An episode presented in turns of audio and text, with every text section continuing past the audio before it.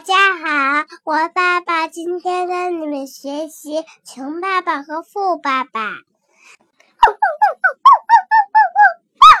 小小贝儿呢是看汪汪队看的，每次录音呢，他都要求把他的狗狗叫要加上，让孩子做一个开场呢。实际上他也在提醒我，学习呢是一种责任。为什么这么说呢？有多少人每天非常努力的工作？而且时间呢很少，但收入并不理想，或者是呢，即使收入很丰厚，但是时间很少，压力很大。尤其是像很多年轻人啊，他走出校门以后，找到一份勉强合适的工作，然后就是每天起床上班，努力奋斗挣工资。但是几年下来以后呢，能做到收支平衡已经就不错了，并没有攒多少钱。即便是有些储蓄，但是面对今天城市里的房价，如果没有家人帮忙的话，也很难购买。买了以后呢，又背上沉重的负债，这样呢，对工作的依赖就会更强。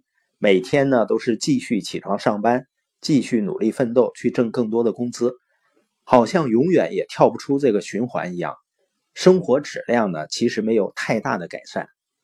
在忙碌之余呢，我们可能会不禁的问自己：依靠这样努力给别人打工挣来的工资，能有一天变得富有吗？答案是很清晰的，是吧？血淋淋的就在我们自己心里，是根本不可能的。因为这样每天为了消费而忙碌，上班挣工资，为了更多的消费更加努力的工作，去挣更多的工资，这根本就不是任何一个富有的人他的生活方式和赚钱方式。如果我们不能明白这一点的话，我们将一生都被困在这个陷阱当中。更重要的是，我们会把自己现在的思维方式所带来的行为所创造的结果传递给自己的孩子。我们把希望呢寄托给孩子，去更努力的学习，然后考更好的学校，然后呢去找一份更好的工作。我们在给自己的孩子指引未来的道路。实际上呢，是在指引他们继续重复我们现在不想重复的循环。而《富爸爸穷爸爸》这本书呢，它出版时间是在十八年前的九九年。你可能会觉得是不是有点老了？这十八年的时间，整个的社会经济已经发生了翻天覆地的变化。作者的观点和知识在今天会不会已经不适用了呢？实际上，会过时的永远是具体的方法。但是，关于财富的观念永远不会过时的。《富爸爸穷爸爸》这本书呢，就是在帮助我们革新自己的理财观念。这本书最大的价值在于它教会我们用富人的思维方式去看待金钱，去看待生活，用富人的思维方式在生活中做出明确的、正确的选择。你肯定听过这样一句话，很刺耳，说贫穷本身就是一种专制。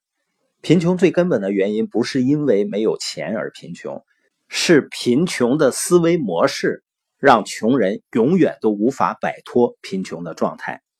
拥有这种固定思维模式的人呢，即便是有金钱从他面前走过，有机会砸在他脑袋上，他也无力伸出手去抓住它。